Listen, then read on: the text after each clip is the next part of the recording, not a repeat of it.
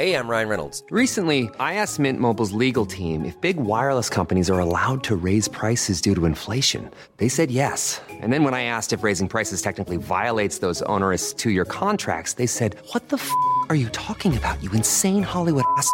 So to recap, we're cutting the price of Mint Unlimited from $30 a month to just $15 a month. Give it a try at mintmobile.com slash switch. $45 upfront for three months plus taxes and fees. Promo rate for new customers for limited time. Unlimited more than 40 gigabytes per month. Slows. Full terms at mintmobile.com.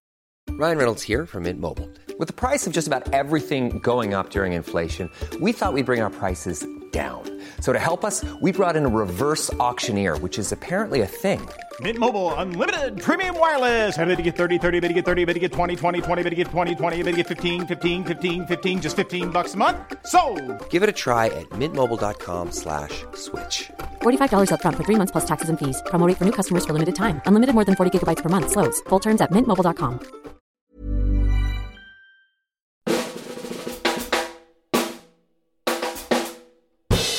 Truth and movies. Today, Blade Runner 2049.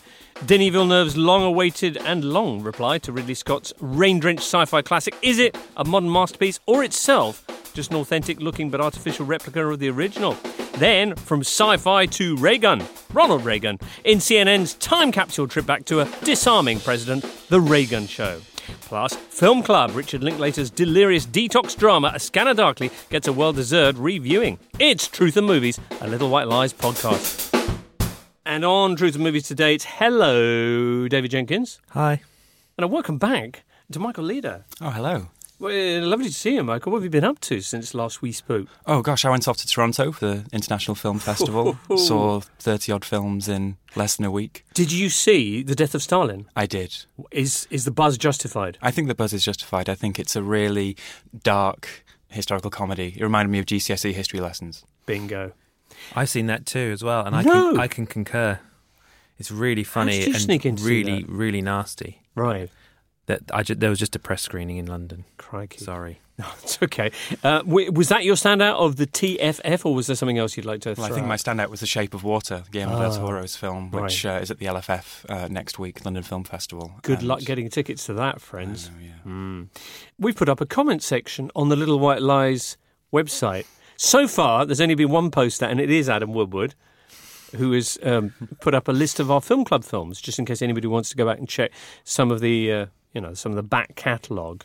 But well done to Adam for that. If you'd like to go along there, it's at the littlewhitelies.com website and you click on the podcast section and bingo, you can leave comments. Or if you prefer in the more conventional fashion, you can send us an email. Truthandmovies at tcolondon.com is the address for that, or Twitter at LW Lies. Facebook as well is another option. Mark Woodruff has written in. He says, Hey guys, on last week's pod, I heard a clip of Goodbye Christopher Robin, and it seems to be another film drowning in music. Mark is not happy with this. He's uh, fed up with wall to wall mood pointing music. He says it works when it's in the hands of Nolan and Zimmer, but generally it's an irritation being told by a film how to emote. That's kind of what directors are doing actually when they make films. But I do take your point, Mark. He says, uh, I watched French Connection recently and there's hardly any score. Consequently, it's eerie and visceral. Hmm. In fact, any movie without music these days is more effective. What do the esteemed panel think? Michael? I think it's horses for courses, uh, really. Uh, there are, I mean, it, it feels that the, the the film score is having quite is in quite rude health over the last few years. There are some really standout film scores that are actually becoming cooler than the the films themselves. I'm thinking of the It Follows soundtrack by Disasterpeace. I'm thinking about Mica Levi's Under the Skin score, which are becoming almost art pieces in their own right, and they're being performed separately. But uh, but as um, as Mark says in the email, Nolan and Zimmer, I guess he's referring to Dunkirk. S- Film scores are being used for different purposes now. They're not just sort of mood dressing. They're being used as almost thrill Oral ride soundscapes. spectacle, oral soundscapes, and we'll come to that maybe with Blade Runner. Hmm, interesting. Okay. Where, where do you stand on this, David? I agree. I mean, I think that a lot of scores for sort of middlebrow mainstream movies like Goodbye Christopher Robin are, I guess, the equivalent of kind of Muzak, something to kind of keep you awake between the scenes more than uh, than to sort of give you that sort of oral thrill. Sorry, au- aural thrill. Mm. And um, Sadly, yeah. yes, You say keep away. In some ways, they're almost there to subdue you, so you just let it all wash over you. it really is. It's like kind of whale song, isn't it? In the bath, it's that kind of Hmm. How many relaxing. How much whale song do you hear in a bath? Surprisingly, lots actually. I do. Okay, Uh, right. bottle of bottle of Chablis. Yeah. Bath. You know, scented candles. All right. Okay. That's how I. Greatest use or non-use of of music in a film? I'm going to say Butch Cassidy and the Sundance Kid, which uh, deploys Burt Bacharach, only Burt Bacharach, with some of the greatest written for the film songs ever. But then also for the crucial part of the film, the chase, where the who are these guys, the bossy coming after them, doesn't use a note of music, and it is almost unbearable how that ratchets up the tension. What a great movie! Do you know that's interesting you say that because we're doing a piece for Little White Lies at the moment, which we're just researching on the greatest songs, like pop songs written for movies. Oh, right. And we've just Spice gone, World's in got- there, isn't it? Really. It might be. I can't remember. Maybe not. But I like the five first Spice Spice Girls album though, and it is the 30th anniversary. Oh no, 30th, 10th, I'm not that far. 20th maybe 20th. 20th anniversary of Spice World. So it would be the time to do it. But yeah, we're going to hopefully be publishing that soon. Maybe we can talk about that a bit further on the show. Super. Right now, it's time for Blade Runner 2049. 35 years, film fans on from Ridley Scott's initially underrated, uh, misjudged perhaps, sci fi noir classic Blade Runner comes not so much a sequel, almost a reply to that film, an exploration of similar themes, which does some sequel work as well, uh, courtesy of Denis Villeneuve, a director who's gathered garlands for his previous work in Arrival and Sicario, both films that left you and I rather cold, David. Yeah, I think that with Denis Villeneuve, I've kind of followed his career, and I, I even I think I remember seeing, I think it's his first film, Polytechnique, Yeah. at a film festival when it was. It was a late night screening, and I was one of like three or four people in there, and it was in French and a smaller deal, I guess. Mm. I'm not sure I would have predicted that about 10 years later he would be like the new blockbuster kid on the block Right. buster so um uh, this but- is anything but small scale. I mean, it's an No. immense in, in, in every aspect, in in vision, certainly in in running time. Did you like Sicario and Arrival, Michael? I think I'm with Davey. Um, it's his earlier, smaller, stranger films that, that, that impressed me. Polytechnic is just a, a, a brutal and, and, and pointed film. But then also Enemy is a film that has a, a great deal of mystery and vision to it in a much smaller scale package than what he's done more recently in Hollywood. Well, in this, he's taken on a dearly cherished film.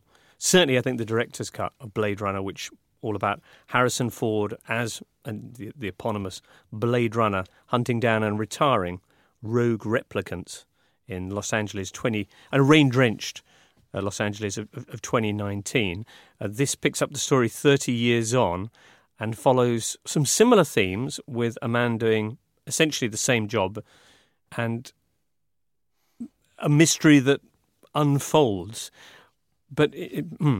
It's worth saying here that I think the reason why you're hesitating to, to give out details is that when we went and saw the film this week, there was a, a plea given, apparently from Denis Villeneuve himself, asking people not to reveal any plot details about the film. And so we're kind of on eggshells here, really, on Mm. about actually saying stuff. And, and I mean, a reader did actually get in touch with us recently about some potential kind of spoilerific material we had, Mm. may have delivered. So yeah, we'll, yeah, we'll, no, it's we'll- always good to avoid that kind of thing. Well, let's just focus on the reviews then. Here's one, Michael. Uh, this fellow says this film is little more than a bauble, shiny, hollow, and shatters under the slightest pressure. He goes on to say that Ridley Scott's original is overrated. Who can this rogue critic. I mean, flying in the face of? is just trying to whip up some sort of uh, hits for their website. I think. It's David Jenkins. It is, of course, It yeah. is, yeah. But I must say, um, and th- since the, the screening, I've had almost an existential wrangling because it's had such a strong response in nearly every other quarter um, from many of our kind of esteemed friends and colleagues, in fact. And I was left quite cold by this film as well. And D- Davy's response on, on Little White Lies actually kind of, you know, help me work through this All right. uh, because it's sometimes very hard when there is a, a, a, a kind of monolith of hype and a monolith of praise for a film to then think, did I watch the same movie? Did I sit for 100 and you know, 200 minutes and watch the same film in, in the impact screen and the IMAX screen? It left you cold. It left me rather cold, and as, as Dave was saying, it's kind of hard to dig into the reasons why without going into spoiler territory. Okay. Uh, but I think what I can say is um, the original Blade Runner was such a fascinating, malformed, imperfect film in all of its three versions, and the spaces, the gaps between the versions, the the, the, the things left out, the minimalism of it is what sparks the imagination, has been been so iconic for the last thirty-five years. Blade Runner 2049 is a maximalist film. It's an hour longer than Dunkirk. So he's out, he's out Nolaning Nolan this year, Denis Villeneuve, and it just over explains and packs in far too much and goes for huge themes that uh, I think eludes it. Uh, Okay. In, in the in the final. act. David, as the author of those words about gaudy baubles, Uh, I agree. I mean, it's. Um, I think you talk about big themes, but like even that, I'm not even sure. Obviously, I can't talk about the plot, but I almost don't feel I can talk about anything else because I didn't. I don't even get what the theme of the film is. It's so set in this very interior world about this very specific idea of interior in what way? in that it's kind of closed off from a kind of a more general universal read. Um, I've read a lot of reviews that have talked about how it is about what it means to be human and existence and, and birth and I'm not sure I got any of that really because it's very so specifically about these replicants, these you know this this this kind of sci-fi idea, this notion that I, I, I just don't feel I can impose any of that, those ideas onto a kind of onto real life. That they don't resonate with me beyond that. I think Mm. um, it's it's hard to explain. I mean, it's Stay with us, listeners, because it is tricky to, to pin this one down without going into the specifics of it. I would venture that possibly because he's working with one of the masters of the genre, Roger Deakin, Villeneuve has kind of gone overboard on the visual side and perhaps not been as interested in exploring that uh, that central question, which was there perhaps of what, it means to be human, the aspiration to be human. Similar themes. I mean, we were talking about AI recently with our Spielberg Retro Fest. Uh, similar to th- themes to some of the, the things that came up in that. That's interesting because when I was watching this, um, I definitely, definitely was was thinking, I wish I was watching AI. I mean, I know that that film itself has got people who are not fans of it at all, including Miss Mister Hands Up over there. Yes, um, but a lot of the imagery feels kind of brought over the the, the big giant statues in the desert and this, this kind of the sort of existential journey in a film like AI. The journey takes you to really surprising places, and this does not take you to surprising places. Okay. What we can say, what's in the trailer, and thus is kind of out there in public domain, is the fact that Ryan Gosling is a Blade Runner, and an element of the story, a central part of the story, is involves him tracking down Deckard, played again by Harrison Ford from the original film. Also involved the Robin Wright as Ryan Gosling's uh, boss. Ryan Gosling's, I wouldn't call it a name. His his denomination as K is, is an interesting interesting reference. Some people call it uh, Kafka-esque. Others have suggested that it's more of an homage to Philip K. Dick, the author of the uh, the novel which inspired the original uh, Blade Runner. Jared Leto's in there as the the head of a sprawling tech corporation. It's interesting. I think if you guys have seen the, the, the original recently, you might be able to sort of confirm this, but it actually does feel that this is almost a kind of mirror or an echo of the original in the details. I mean, there there seems to be like equivalent characters in, in both films. This character uh, played by Mackenzie Davis, who is a real dead ringer for Daryl Hannah. Hannah in the original. What I would call it is rather than a mirror. Do you know when Deckard takes the photograph that, uh, that that he's examining as evidence in the first film, and he puts it in his computer, Zoom in and he goes into it, and then out the back of it, basically. And I kind of feel that's what Villeneuve has done with Blade Runner in this. It's one of those odd sort of sequel franchise kind of uh, films um, that we've had in the last few years. It reminded me a lot of Force Awakens. It reminded me a lot of what Ridley Scott has been doing with the Alien franchise. The way that they take these sort of pop art genre exercises from the 70s and 80s, expand them while still incorporating elements from the original so that you can get the reference. And there are so many echoes of the original, not only in terms of the iconography. You see a lot of similar shots of this futuristic Los Angeles drenched in rain, but it adds new elements. You kind of go to outside the city limits. You see snow as opposed to rain, for example. There's a new, uh, there's new weather. But I, I realised two hours into this film that maybe this wasn't what I really wanted from Blade Runner in a way. Hmm. This sort of expansion of the universe, but then to bring it back into a more specific story. You Really- didn't like the way it brings it into a specific story. Not really, no, Hmm. because what, as I said, what was so terrific about Blade Runner is, as and I rewatched it over the weekend, in fact, is that it's such a straightforward, almost non-existent sort of film noir plot, actually quite straightforward and, and procedural. But it's the fact that it's Ridley Scott at the height of his game in terms of world building, production, and set design. The music by Vangelis is, is fantastic, and every element other than the plot became iconic and influential afterwards. Whereas it feels like Denis Villeneuve, even working with Deakins, is aping and can only kind of re-echo other influences. It, you, you called me the sci-fi guy when I turned up today. There's nothing really here, I'd say, that uh, wasn't as impressive or wasn't more impressive than Valerian, for example, or Alien Covenant in terms of visuals. And I know that's sacrilege to say that about Deakins. Ghost in the Shell. Ghost I in the Shell as I mean, well. it's Ghost in the Shell is, is by no means a good film, but mm. actually, a, a lot of the images in this film and a lot of the, the sort of visual motifs. I think if I saw like still images from both, I'm not sure I'd be able to say that's from Blade Runner, that's from Ghost in the Shell. I never saw Ghost in the Shell. I would say that having not seen that film, having seen the original Blade Runner over the weekend, there's no doubt in my mind that the original is still the best. And I didn't particularly like it when I first saw it because back in those days you didn't have too much information. Harrison Ford in a sci-fi film, I think a lot of us were expecting something more along the lines of Indiana Jones or, or Star Wars, and it, and it really wasn't. It took a while to get used to that. This works on a similarly glacial pace or rhythm, but I found it visually stunning, and I, I think that maybe the story doesn't justify the, the the runtime, but the visuals do. We saw it on IMAX screen, and for mo- most of the film, I was just gobsmacked by it. That was interesting. The tweet you sent me actually, Hmm. um, the the thing about Harry Kane. Oh yeah, you said if it wasn't for Roger Deakins, this would just be Ghost in the Shell, Yes, and I said that's like saying without Harry Kane, Spurs would be an ordinary team. but at the same that that's that's not a good thing. I don't think because if Harry Kane's injured, then that's that's. Well, yeah, but he's not. I Roger know. Deakins is playing in this and scoring goals all over. I know, I, I agree with you, Michael, that when it does kowtow to the need to actually do its sequel business Mm. and actually coalesces the, the the various plot elements into something approaching a story and a resolution towards the end, the last half hour or so, that's when the film is least powerful for me. Mm. But in terms of just a kind of meditation on that world, I, I really enjoyed it, and I think um, it doesn't have the power of the original because it doesn't have the story of the original and the dialogue of the original, which is just uh, so fantastic. Wake up, time to die. I've seen things you people wouldn't believe. When we all know the iconic lines, there's nothing of that. I don't think. I don't recall any lines from this film like that, but.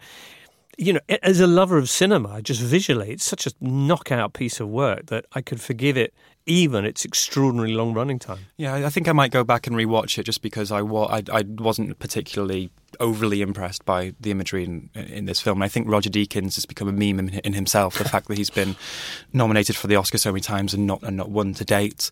Uh, the fact that um, uh, Chivo uh, hasn't made a film this year make, makes people think that uh, Deakins this might be his year to win an Oscar. But I don't think this is even on a on a par of, of you know, Fargo and Shawshank Redemption. The shots that he's composed in those films, which Okay. have become truly iconic. I don't think there's going to be anything in this. There is a, a website, um, or, or, or is- I think it might be a Twitter handle called One Perfect Shot. And what they do is they, they grab still frames from movies, they tag them One Perfect Shot, and then it's the director, of the year, and the cinematographer.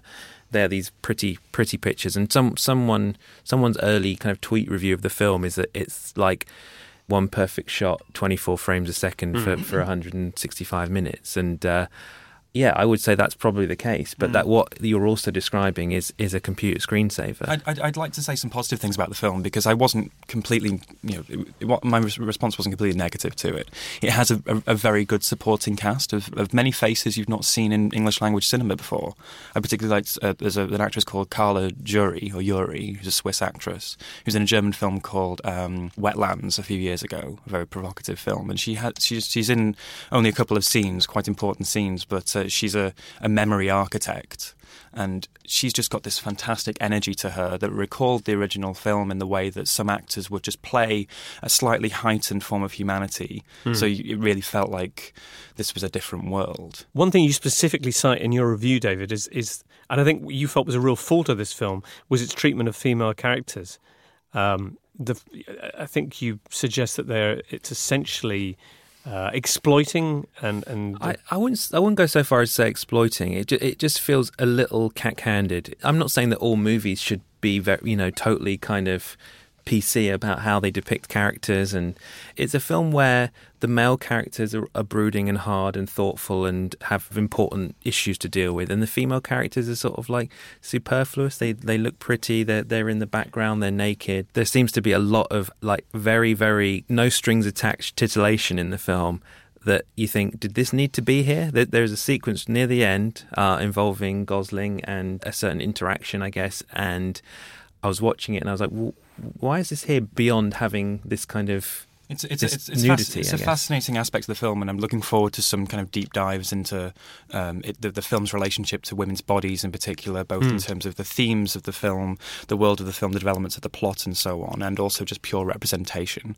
and the way that it responds to some of the characters' dreams and, and motivations. I think that scene in particular will come, is quite important to that. There are strong female characters. You cited one. I would say that Kay's boss is a, another. Uh, the um, Palestinian actress who turns up plays perhaps a, a third. But the point that you suggest in your review, which that there are no, basically all the characters are dressed in see-through PVC wear, is, is I think a little bit unfair on on reflection. Uh, I stand by that. I was maybe, maybe I was I was generalizing a little, but I, I didn't feel that the quote unquote strong characters, you know, they were they were the exceptions that proved the rule. Right. Michael, back to you. Sorry, you were saying about the, the women first of all, and then I, I think also Ryan Gosling. I, I think he's he's doing some good work here as well. He's um he's definitely in his only God forgives mode. He seems to have two modes of acting at the moment: either his La La Land charm or his Nicolas Winding Refn kind of minimalist uh, shtick. But he suggests a lot going under the surface in this film, and that's the the job that that, that character has. David. No, d- th- Oh, this, really? this for me was just inexpressive to the point of tedium. Um, there is so much kind of brooding and clenching that I can I can stand before I, I need something a little bit more, some some sign that he's actually acknowledging the material and, and that he's in that world. Is there any difference between, say, his performance in this and another noir classic like Bogart in, in The Maltese Falcon? Are they not essentially, is it not just a continuation of that hard boiled, at best suggestive of deep emotions but never going to show them type character? Bogart in the in the Maltese Falcon, he plays it in the middle rather than like he doesn't brood. I mean, he's neutral. He doesn't have the problems that Ryan Gosling has. Well, he does, but maybe just in a, in a slightly different way, I guess. Um, I mean, I, I thought Ryan Gosling was perfect in um, Song to Song, the Terrence Malick film. That character, that kind of archetype that he's created, just seemed more simpatico with the material, the realist element of the material. It just made that character seem more real. Blade Runner 2049 is a genre film, mm. and to have that kind of completely closed off, doomy, brooding kind of act the, the overwhelming emotion that I felt in the film was boredom, and it, and, and and this really cemented that. So can I just I was just try and give some kind of context to this for, for anyone listening trying to work out whether this film is a bit of a masterpiece, as, as many have suggested, or, or really just kind of Ghost in the Shell with pretensions added on. Did you like the original Blade Runner? I wasn't that hot on the the original. I've seen I've seen it. I've watched it a couple of times because it's pretty much released re-released annually in the UK, and like there's a new Blu-ray upgrade every like six months or so. I have watched it because I think it's a film that I I love the idea of it, and I Right. love and I, and I really want to like it. One of the things that gets me that I don't like about it, and I don't like about the new one, is the procedural plotting. It's very linear. A scene leads to a scene, leads to a scene, leads to a scene, and it's just new pieces of information are unlocked, which lead to the next scene, and it's it's a very kind of like prescriptive type of storytelling. It's not very deep storytelling. Mm. I think. So you weren't wild about the original. You you haven't been wild about Ryan Gosling in most of his films, apart from Song to Song. Is that fair? Are you trying to tee me up as like? No, I'm just I- saying I, that- I'd, I'd gone to this film with it's my with my perhaps not surprising sharpened. that if you don't like Ryan Gosling and you're not that crazy about Blade Runner, that almost three hours worth of Ryan Gosling kind of No. brooding through a kind of futuristic dystopian landscape was not going to light your your, your candle. No, Just to no, get a perspective on, on no, this. I, I'm not having that. All I, right. I, I'll go to every single film yeah, neutral. I'm ready, sure. I, I, I'm ready to see a masterpiece. I'm sure. But if you don't like time. fish in one place, if you have another fish dish, you're probably not going to like that either. That's what I'm saying. Maybe movies aren't fish, James. aren't they? That's maybe a topic for an, another day. Uh, Michael, that- that did could you be like another Blade, Blade Runner? Runner sequel? The original Blade Runner. It's a film that I completely, you know, believe is imperfect. I, Yeah. I, I think the, the plot in particular. I think what the fact that it's been recut so many times Hmm. makes it a fascinating case study in, in filmmaking. Hmm. But I think there are so many aspects in there that. Um, tickle the imagination and I, I, I- I kind of compare it to say the original Star Wars if they didn't make The Empire Strikes Back. It's just this crazy creative pop art experiment of melding genres mm. and bringing new ideas from various worlds of you know performing and visual arts together. And that's what stands up now. It's amazing to you know we, we talk about you know say with Ghost in the Shell and Valerian and so on about Hollywood or or you know certain visual cultures stealing from other cultures appropriation and so on. But Blade Runner created many Yeah. ideas that then created Japanese animation and sci-fi and so on. It's a hugely influential work. And part of his legend was the fact that it was the ultimate director gets locked out of the editing suite story. Mm-hmm. They, they they even used footage that had been filmed for another movie to mm-hmm. create the original outro in which they're speeding away and Harrison Ford is continuing his voiceover which the studio had insisted that he l- mm. lay over the film. Ridley Scott then came back and did the first of the cuts in which the voiceover went he made the ending much more specific about the nature of, of Deckard. It's interesting that a lot of people might say that this film is actually an argument for locking the director out of the editing suite because you could lop happily 20, 30 minutes out of this film. Um, we, we probably should, should give a verdict on this. David, I know you had high expectations, and what kind of number would you give it afterwards? my expectations were high, sort of uh, on the kind of four or five level, and certainly after a kind of this initial wave of, of reviews that came out, I was like really buckling myself in for something big. But then I think it was about 20 minutes before I, I think I knew, no, this isn't working. It something happened that made me think, oh, it's this type of film. Do you like sci fi? Yes. I love Starship Troopers. I love Dune. Right. Um, 2001. I mean, like, yeah, I, I, I like sci-fi. Okay. And your kind of post, has, has it, have you begun to kind of maybe rethink, think you were a little bit harsh in your review of it? I think I was maybe not harsh enough. I mean, I would not go back to see this film. Definitely not. I but mean, would you advise people not to go? No, I would. No, absolutely. I would. Even if I thought it was the worst film ever made, I would never advise someone not to see it. And I think a, a lot of people have reacted to my review, going, "Well, I'm still going to see it anyway." And I'm like, "I'm not telling you not to see it. I'm, I'm absolutely this. This isn't consumer advice. This is a critical take on a film which you can read and enjoy. I'm not saying don't see a film. I think I hate it when a critic says avoid or don't see because everyone should see every film and judge for themselves. So, hmm. although I would say in in retrospect it absolutely wasn't one for me, I'm very specific and about that subjective take on it. So, so Okay. there. Michael. my expectations were very high. Based on the trailers, I wasn't actually that excited, to be honest. But then it mm-hmm. was that first wave of response in the last couple of weeks, fortnight or so, that rocketed up to you know five anticipation. I'd say enjoyment. I, I'd still say probably a three. I think there are things that we can't touch on right now that did intrigue me about the film, even if I didn't fully enjoy it and wasn't fully wowed.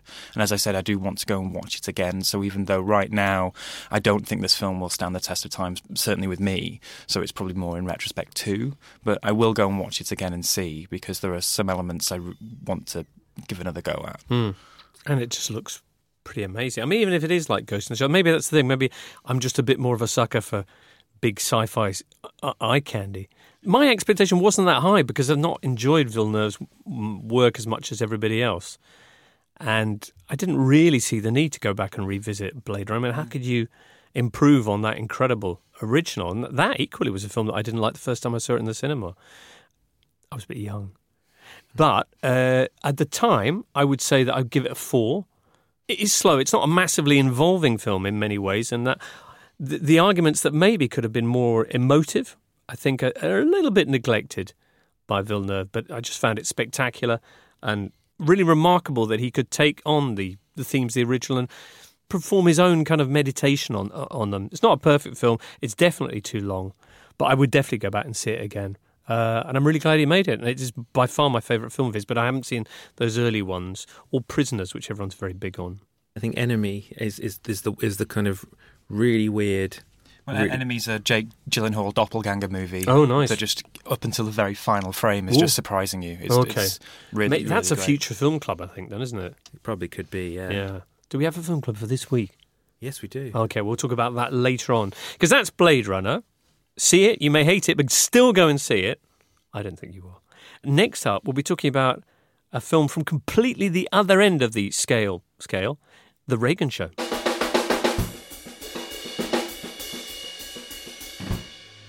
The Reagan administration will be remembered for excelling in public relations.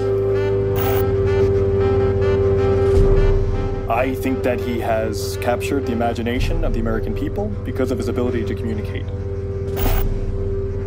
To be prepared for war is one of the most effectual means of preserving the peace. Well, no danger of any spoilers here, then, eh? Uh, this is a documentary made up entirely of archival news and the White House's very own footage. A documentary that it says here captures the pageantry, absurdity, and the mastery of the made for TV politics of Ronald Reagan. I mentioned it couldn't be more different, this really, to Blade Runner 2049. Much smaller in scale, much more lo fi as well. I mean, it's, it's almost religiously 4 by 3 and curved old fashioned TV corners.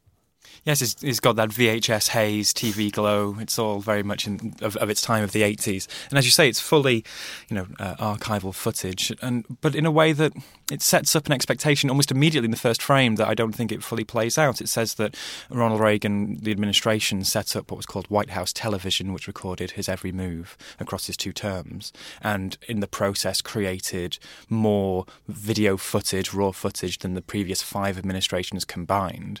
But really, then across this film, which is only 74 minutes, 75 minutes, you only get maybe a handful of really good clips, mm. and it just comes across a bit like a blooper reel in a way of the of the presidency. That clip actually that we just played out suggests that there's a level of, of reflection of other people, of talking heads, mm. offering a perspective on who Reagan was, what he represented, etc. But because it only uses uh, either old TV footage or outtakes from uh, recordings, uh, that level of that that kind of other level is almost entirely absent. Yeah, absolutely. The monologue is coming from uh, the newscasters and correspondents and critics of the of the era.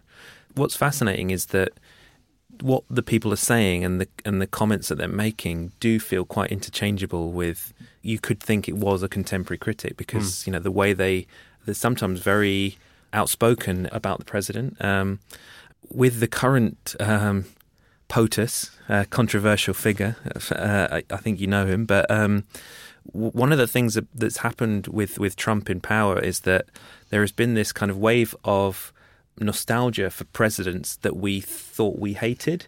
It seems that someone like George W. Bush is actually getting a bit of a being lionized more than than maybe he, he would have expected. Trump's got a big part in that. Also, the, the kind of dislocate. I mean, the, the distance, I guess, not having them in power anymore means that we can warm to aspects of their character. That's one thing about this. I mean, uh, I hesitate to reuse the word disarming. But literally, that's what's going on in this film. And, and Reagan is a, a tremendously charming character, mostly. There, until Gorbachev turns up and steals the entire uh, show from him. One thing, Michael, this movie, which kind of has this enormous archive, it's curious that it skips, I think, about a five or six year part of Reagan's double term and decides it almost like halfway through it goes, oh no, let's actually make it about the whole disarmament process with Gorbachev. They leave out Grenada, they leave out the assassination. Exactly. Yeah. They barely touch on Iran Contra. Well, they, they, they set up in the first act of the film, if, if you will, this this Reagan as the,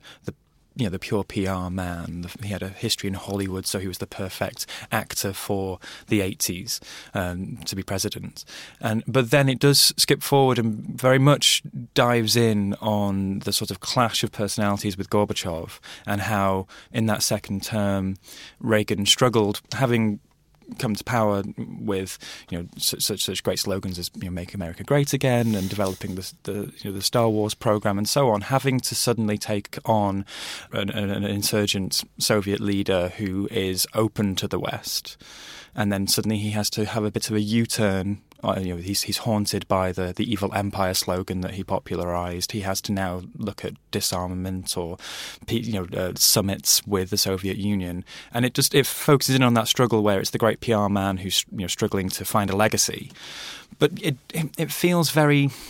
Glib. It feels a bit glib, but it feels a bit like it doesn't because of the lack maybe of contemporary commentary, it, it, fe- it feels a little superficial or Mm. insubstantial in the end because the you know especially where now we're looking back at Reagan and wondering whether it was the first president with Alzheimer's or, or dealing with dementia and so on, looking at you know the older presidents and how maybe you know having, having world leaders in their seventies may have drawbacks and so Mm. on. It doesn't really focus on that at all. So the decision by so this is made by CNN Films. The decision to use exclusively old footage is that I don't want to say lazy, but it's a very limited decision, no?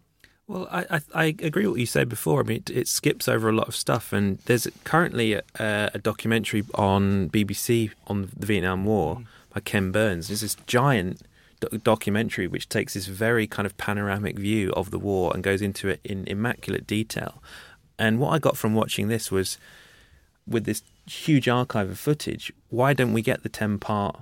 The equivalent of the fat political biography that sits in yourself, the the, the one that actually tells you everything and Mm. goes into detail and, and really gets under the skin. Do you, do you feel you learnt much about Reagan from this? The interesting element that I found was this idea of he fixed his own problem. Like as you say, he was the one who who who kind of created this bogeyman image of of the Soviet Union. Perhaps he was responsible for this idea of of like this sort of nuclear terror. You know, it was people were genuinely terrified, fe- feeling as they are now about you know potential uh, ructions with uh, with North Korea that they're going to get blown to smithereens. And then in his second term, he he kind of fixes that and makes the world safe again. So there is this kind of almost circular kind of motion that's happening. Like you, you make a problem, you fix the problem, Hmm. and then someone else is going to come in, and you think, is well, is Trump in his second term just going to fix the problem of, of, of North Korea, which he's essentially created? Trump's and then- second term. Oh my goodness. Uh, in in a sense, a I mean, this is another film, perhaps, or another story. Is it? Did he find a problem and solve it, or did he invent a problem for the purposes of, um, let's be frank, the, the military-industrial complex, and then announce that, oh yeah, we, we've sorted that one out? I don't know. I mean, there's lots of fascinating things that are not really brought out. I don't out. think. It- in it this. is. It is a fascinating that, that that element where it is presidents spend their first term trying to be elected into their second term, and in their second term, in those final two years, they can almost do the most radical things of their presidency. Or And it's all about legacy. yeah, exactly. And then suddenly, you know, they, they, they can change tack. Uh, but it doesn't really tease out those uh, those themes enough, really, for me. And I don't really necessarily know too much about 1980s American politics. Really, I would, I would have loved, say, a good Ken Burns documentary on this. Mm. Did you um, did you enjoy watching it?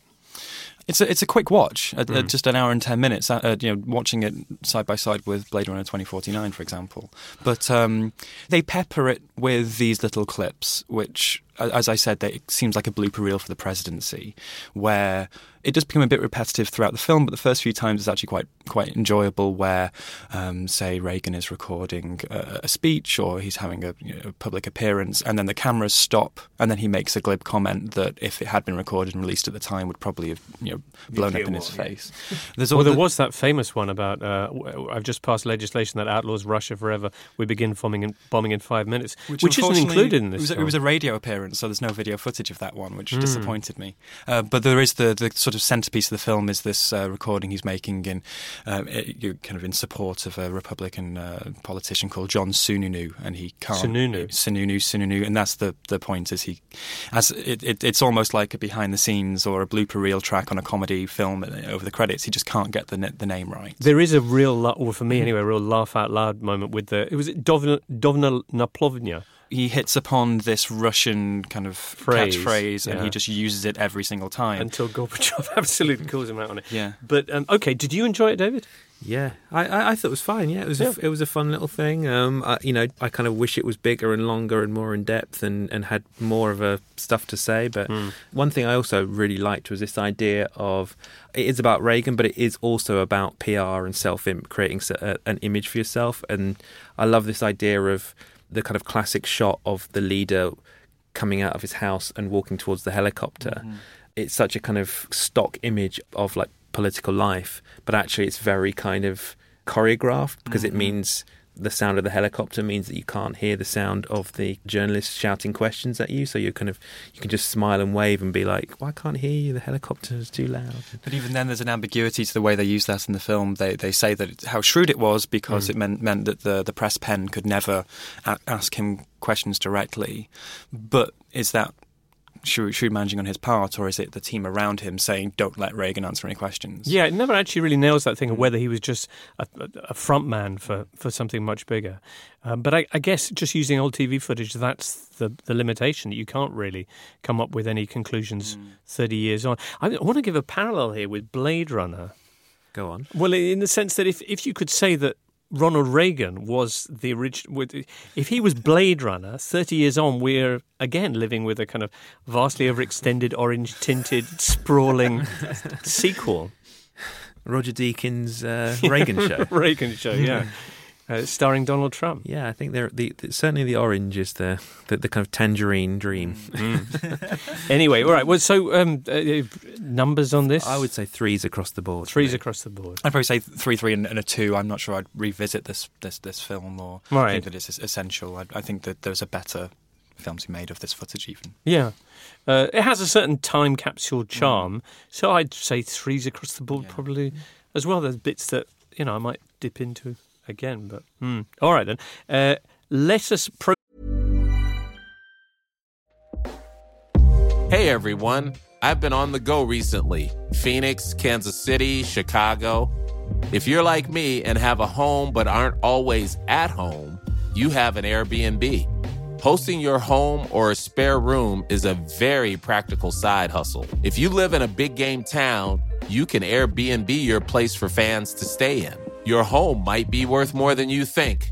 Find out how much at airbnb.com/slash host. Hey, I'm Ryan Reynolds. Recently, I asked Mint Mobile's legal team if big wireless companies are allowed to raise prices due to inflation. They said yes. And then when I asked if raising prices technically violates those onerous two year contracts, they said, What the f are you talking about, you insane Hollywood ass? F- So to recap, we're cutting the price of Mint Unlimited from $30 a month to just $15 a month. Give it a try at mintmobile.com slash switch. $45 upfront for three months plus taxes and fees. Promo rate for new customers for limited time. Unlimited more than 40 gigabytes per month. Slows. Full terms at mintmobile.com. Quality sleep is essential for boosting energy, recovery, and well being. So, take your sleep to the next level with Sleep Number. With a Sleep Number smart bed, you can individualize your comfort level and enjoy a better sleep night after night. JD Power ranks Sleep Number number 1 in customer satisfaction with mattresses purchased in-store. And now the Queen Sleep Number C4 smart bed is only $1,599, a saving of $300, only for a limited time. For JD Power 2023 award information, visit jdpower.com/awards. Only at Sleep Number stores or sleepnumber.com. proceed to this week's film club, which is, excitingly enough, A Scanner Darkly.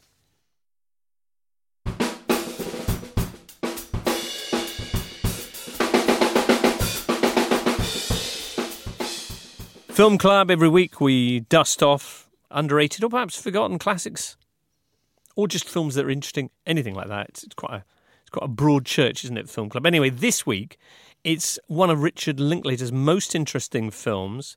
Uh, a wonderful cast, including Robert Downey Jr. and, let me get this right, Keanu Reeves, um, make their way through a delirious, uh, rotoscoped seven years from the present day near future, in which uh, Reeves is an undercover cop uh, involved with a dangerous new drug and all sorts of dangerous people. Here's a moment when Robert Downey Jr. is not helping with Keanu Reeves' uh, burgeoning sense of paranoia. I left a little surprise for him. What? Yes, anyone entering the house while we are gone today will receive a little surprise, a little something I perfected early this morning. What kind of surprise? It's my house, Jim. You should ask me before you start wiring up my house. Why would you get so uptight about protecting your house from intruders? Why would you care? I'm just saying it's my house, that's all. You can't start going around booby trapping my house. Okay, okay. I mean, geez, or as the Germans would say, Liza, which translates to be cool. Right. Hope you enjoyed this. Let's get some comments. Uh, first off, here's David Jenkins saying, "Is Robert Downey Jr. wasted in Marvel movies? What do you think?" I think he is. Yeah, it's it's, it's such a shame to go back and see this film and see when he was tr- when he was kind of down on his luck and trying different things and taking risks. Whereas now he'll just be Iron Man forever. He's locked in the man in the Iron Man mask. Oh, there we go. In a very real sense. Uh, David also said, "I can't believe Warner Brothers signed off on this. In a good way. It is a remarkable thing for a studio to come up with. I know it's crazy. I mean, it's it's kind of like a few increments away from experimental cinema. Yeah, it's the product of a big studio, and yeah, it's a really radical move. I think box office wise, when it came out, it didn't didn't really make much of a splash. But I mean, yeah. I'm not it was sure the highest people. grossing digitally rotoscope animated feature ever, but it was also the most expensive, so it lost money. I'm not sure that this film was made with uh, ticket sales in mind, really. But Right. I mean, it's a really kind of full on, dedicated to the source creative endeavor, and it's all all the better for it. I think. All right. What, what, what did listeners make? Did we get a big mailbag on this one? There is a mailbag here. I said- Daniel Hooper said it's one of the most underrated films of the last 20 years, aesthetically and thematically, and a stunningly accurate adaptation of Philip K. Dick. Hmm?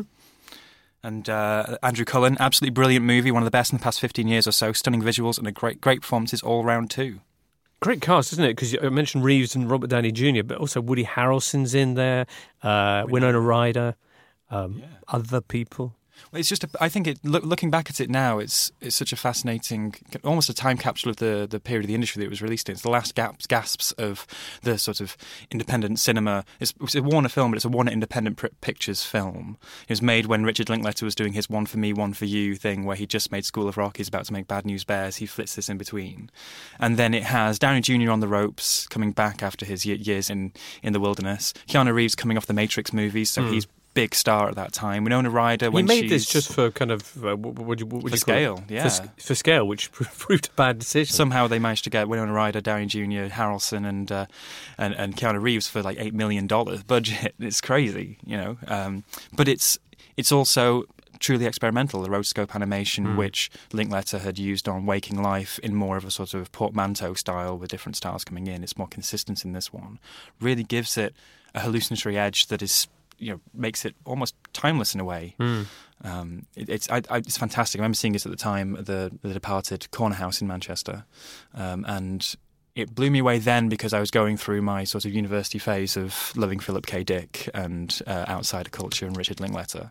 But now it just the, it's the it's the sadness that comes through, the tragic elements of the story, the the, the sort of autobiographical elements of the original book. Yeah. where Philip K. Dick did you know he he had a detached cottage with with wife and kids, and then he broke you know he became single and just brought in all these street kids who were involved in drug culture, and being uh, the older man, almost posing as a kid, informed this sort of It's that autobiographical, identity. is That it? autobiographical. The book and the film finish with this uh, tribute list to all of the people he knew who died or went you know uh, had had significant mental or physical problems afterwards. and and and yet I wouldn't call it an anti-drug film in a very in, in that sort of it's not a kind of preachy conservative finger waving film because it's actually it takes this far broader look at drug culture and what and it's a really amazingly balanced film about mm. looking saying these are the the kind of effects of drugs and they can really muck up your brain to the point where you know there's a, there's a bit where Keanu Reeves is, is being told that his left and right hemispheres of his brain are actually at war.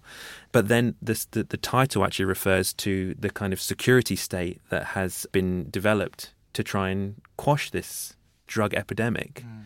It feels very Reagan-esque al- almost, you know. It's it's it's very war on drugs kind of thing, and the scanner itself is the watchful eye, eye in the sky that can see your every move and can can judge whether you're you're up or down or left or right, and um, it gives the film this amazing paranoid vibe. It grafts perfectly onto a sci-fi tinged kind of political thriller Mm. sort of vibe to it. And and what also struck me this time watching it was it was the perfect match of director and and source material because Richard Linklater, you know, with Slacker and Dazed and Confused, had been writing that sort of druggy, hazy, loquacious kind of rat-a-tat dialogue with his characters, and they fit so perfectly into Dick's world here. Yeah. Uh, uh, Any more comments you'd like to put out there, David? Oh yeah, um, Ian Campbell. I can't speak to how closely it stays with the source material, but I was quietly blown away by it, especially upon second viewing. Uh, Daniel Riley. Visually, I've not seen anything like this before or since its release, and the style works perfectly with the source material. Definitely underrated movie in my mind, and the and the cast gives stellar performance. If you haven't seen it before, why the hell not? If you enjoyed it, do go and watch Waking Life because although not as perhaps coherent in, in some ways visually, it has a I think a really interesting thing to say that film. I, I really enjoyed that. Uh, The decision to bring in Keanu Reeves here, uh, which in, in some ways it's almost typecasting a kind of dystopian near future thing, and what is reality and, and paranoia. It, it, it's very much sharing a bed with, with, with the Matrix. He's wonderful in it, though. Oh, I, I agree, and um, I love this idea of yeah these these actors who reach a point in their career where money kind of loses interest, and the the idea of being creative and working with creative people starts to have a massive appeal. The ultimate kind of example of that now is someone like Robert Pattinson, who kind of made his money on the Twilight movies and now he he has got this rolodex of like the world's greatest directors which he want who he wants to work with and he's kind of working through them and making amazing films like Good Time which is like and and, and Leonardo DiCaprio as well I mm-hmm. guess I mean he you know his he was the matinee idol who is now the kind of the revenant you know yeah. so uh, um, yeah I, I I love it when those kind of worlds collide, I guess. I mean, it's Shia LaBeouf. Shia LaBeouf, maybe, yeah. he's trying uh, to do that, isn't he? Yeah. He's trying to, no, to be yeah, fair. fair play to him, you know. You know. Absolutely. Um, Robert Downey Jr. apparently wrote most of his lines on post it notes and scattered them around the set so that he could read off them while filming a scene, given that it was going to be rotoscoped afterwards and they would just basically animate them out. It's a bit sneaky, isn't it? What do you guys think of the actual rotoscope aesthetic? I, I, I like it a great deal, but I'm an animation fan, so I, I, I love when um, two forms of filmmaking collide like this, and the way that it it puts it, it, engages your brain in a different way to whether to, to if this was just a straightforwardly filmed or straightforwardly animated film because it looks realistic, almost too realistic. But then it's the, the you can see the the wobbly lines of the hand painted or hand drawn aspects of the rotoscope. So just to confirm, it's it's filmed like a normal film, filmed like a normal film, and then in post production, it's then they the, draw the real images they trace that the, are animated. Mm, yeah. Yeah. I think, yeah, I mean, it totally marries with the shifting perceptions of reality that uh, the characters enjoy in, in this film. Uh, the fact that it's animated suggests that it's not 100% reliable in the same way that film would be. Uh, and also the fact that even within a single shot, the lines are blurring, the perspective is shifting. It mm-hmm. can, continually keeps you a little bit off balance, off kilter. Uh, so I think it was a, a great move, and it, one that cost him any profit on the film. But uh, well, the, the, there are two practical applications. It, it is it just it does mean that maybe you could make it more cheaply because your labour is intensive in post as opposed to during the shoots, and you don't have to therefore spend as much, maybe in terms of flashy cinematography and so on. But then also there's one aspect of the film which is the scramble suit, which is right. when Keanu Reeves goes to check in with his, um, you know, as an undercover cop goes to check in with his superiors. He wears a scramble suit so nobody at the police station knows who he is, and that is an amazing creation where it's just shifting facial features, and that would have been at the time prohibitively expensive for a film yeah, of, this, this scale to do, do, you think that's why he decided, oh, screw it, we'll just animate this? I think it's probably, knowing Richard Linklater, he's a poetic soul, so he probably saw it as a reflection of that sort of heightened emotional mental state that, hmm. that K. Dick wrote, wrote in. Where does this stand for you among the Linklater uh, pantheon? Oh, wow. I think it would be top five. Um, it's not quite up there with the Boyhoods and Dazed and Confused of the world for hmm. me, but it's such a, a, beautiful film in its own right that it's up there definitely. Right. There are a lot of great films in, in the pantheon, in the Linklater pantheon, and yeah, films like Slacker and Waking Life is another one which I, I adore. Mm. But yeah, it would it would certainly be up there, and, and Boyhood, and everybody wants everybody some. wants some, which I yeah. I love, which is and he's uh, made another film, and he, yeah, he he, he what? I, have seen it. Is it any good? Last Flag Flying. Ah, yes. Yeah, it's interesting. It's very straight. Was it one for him or one for them? I think it's one for both. Huh. I mean, it's it's a weird one. It's it's probably his straightest ever film, but I think we should leave it at that. Right. And it's a sequel to the classic The Last Detail, and, it, and, it, and, so in, in many ways it's interesting. In you know, Linklater has you know has films like Boyhood and the Before trilogy where he kind of meet, meets up with characters at different times in their lives, and it's interesting that this film is doing that with another movie rather than something he's made before. Interesting. So. Mm. All right. Um, when's that coming out, David? Uh, I don't think it's yet got a distributor, but it's going to be at the London Film Festival. Oh, all right. Uh, we will be too in the London Film Festival. London Film Festival, which begins this week. Uh, now, what's next week's film club, David? So the next week's film club is a film called The Squid and the Whale ah. by, by, Noah Baumbach, uh, which we're doing because uh, Baumbach has another new film out called uh, The Meyerowitz Stories, and there is a kind of tacit connection between the two. It's a kind of revisitation of the characters, a lot like Last Flag Flying. yeah, we're going to explore that one again. Are we also doing Baumbach's new film? Yeah, we're going to talk about Meyerowitz Stories, uh, which is um, on Netflix, and I sh- I think it's going to be out in some cinemas as well. And also a movie called The Snowman. Yeah, it's a Jo Nesbø Scando noir. Yeah, starring Michael Fassbender. Are you excited by that, Michael? Have you seen it already? I've not seen it yet. It, right. it, it looks like like the Girl with the Dragon Tattoo, doesn't it? The the Fincher There's a lot of snow and people dying, and uh, a stellar cast because it's also got well, loads of people: Charlotte Gainsbourg, J.K. Simmons, Toby Jones. Yeah, interesting cast, and Tomas Alfredson, who did Let the Right One In. So a little bit of And indie Tinker Tailor Soldier Spy. and that. Yeah, Mm, fair point. Good. Uh, anyway, those are films that we'll be talking about next week. I hope you'll be listening and perhaps contributing some thoughts yourself about The Squid and the Whale, which sounds a little bit like this. Your mom and I. Okay, yeah. Uh, mom and I are going. We're going to separate. You're not going to be leaving either of us. We're going to have joint custody. Frank, it's okay. I've got an elegant new house across the park. Across the park? Is that even Brooklyn? It's only five stops on the subway. It's an elegant block, the fillet of the neighborhood. We'll have a ping pong table. I don't play ping pong. And we'll both see you equally. How will that work? We're splitting up the week, alternating days. Why? Because I love you and I want to see you as much as your mother does. But there's seven days. Right. So how will you split evenly with seven days? Oh, I've got you Tuesday, Wednesday, and Saturday, and every other Thursday. Every other? That's how we each have you equally. That was your father's idea. Don't do this. How will I get to school? There's a subway four blocks from the house. Four or five. No more than six blocks. And wh- what about the cat? The cat. We didn't discuss the cat. Your father will pick him up on those days when you're switching houses. I'll have to drive here two additional times a week. You got a place on the other side of the park. If you gotten a place near here, it wouldn't be a problem. This neighborhood's gotten very expensive. Joan, it's very painful for me to stay in this neighborhood. You know that. Don't be difficult. I feel banished. Good. Michael, thanks so much for being with us today. Thank you for having me. What have you got up next that you're most excited about? Oh well, I'll be going to London Film Festival well, Right. pretty much every day for the next week or two. Brilliant. Brilliant. That's living all right. And you, David? Same. I'm just going to have a, a weekend binge and uh, catch up with some stuff that I've missed at the festivals. Okay, great. Excellent. All right, well, uh, much look forward to then next week by the sound of it. Do hope we uh, see you there, listeners. Uh, for now, this has been a Seven Digital production.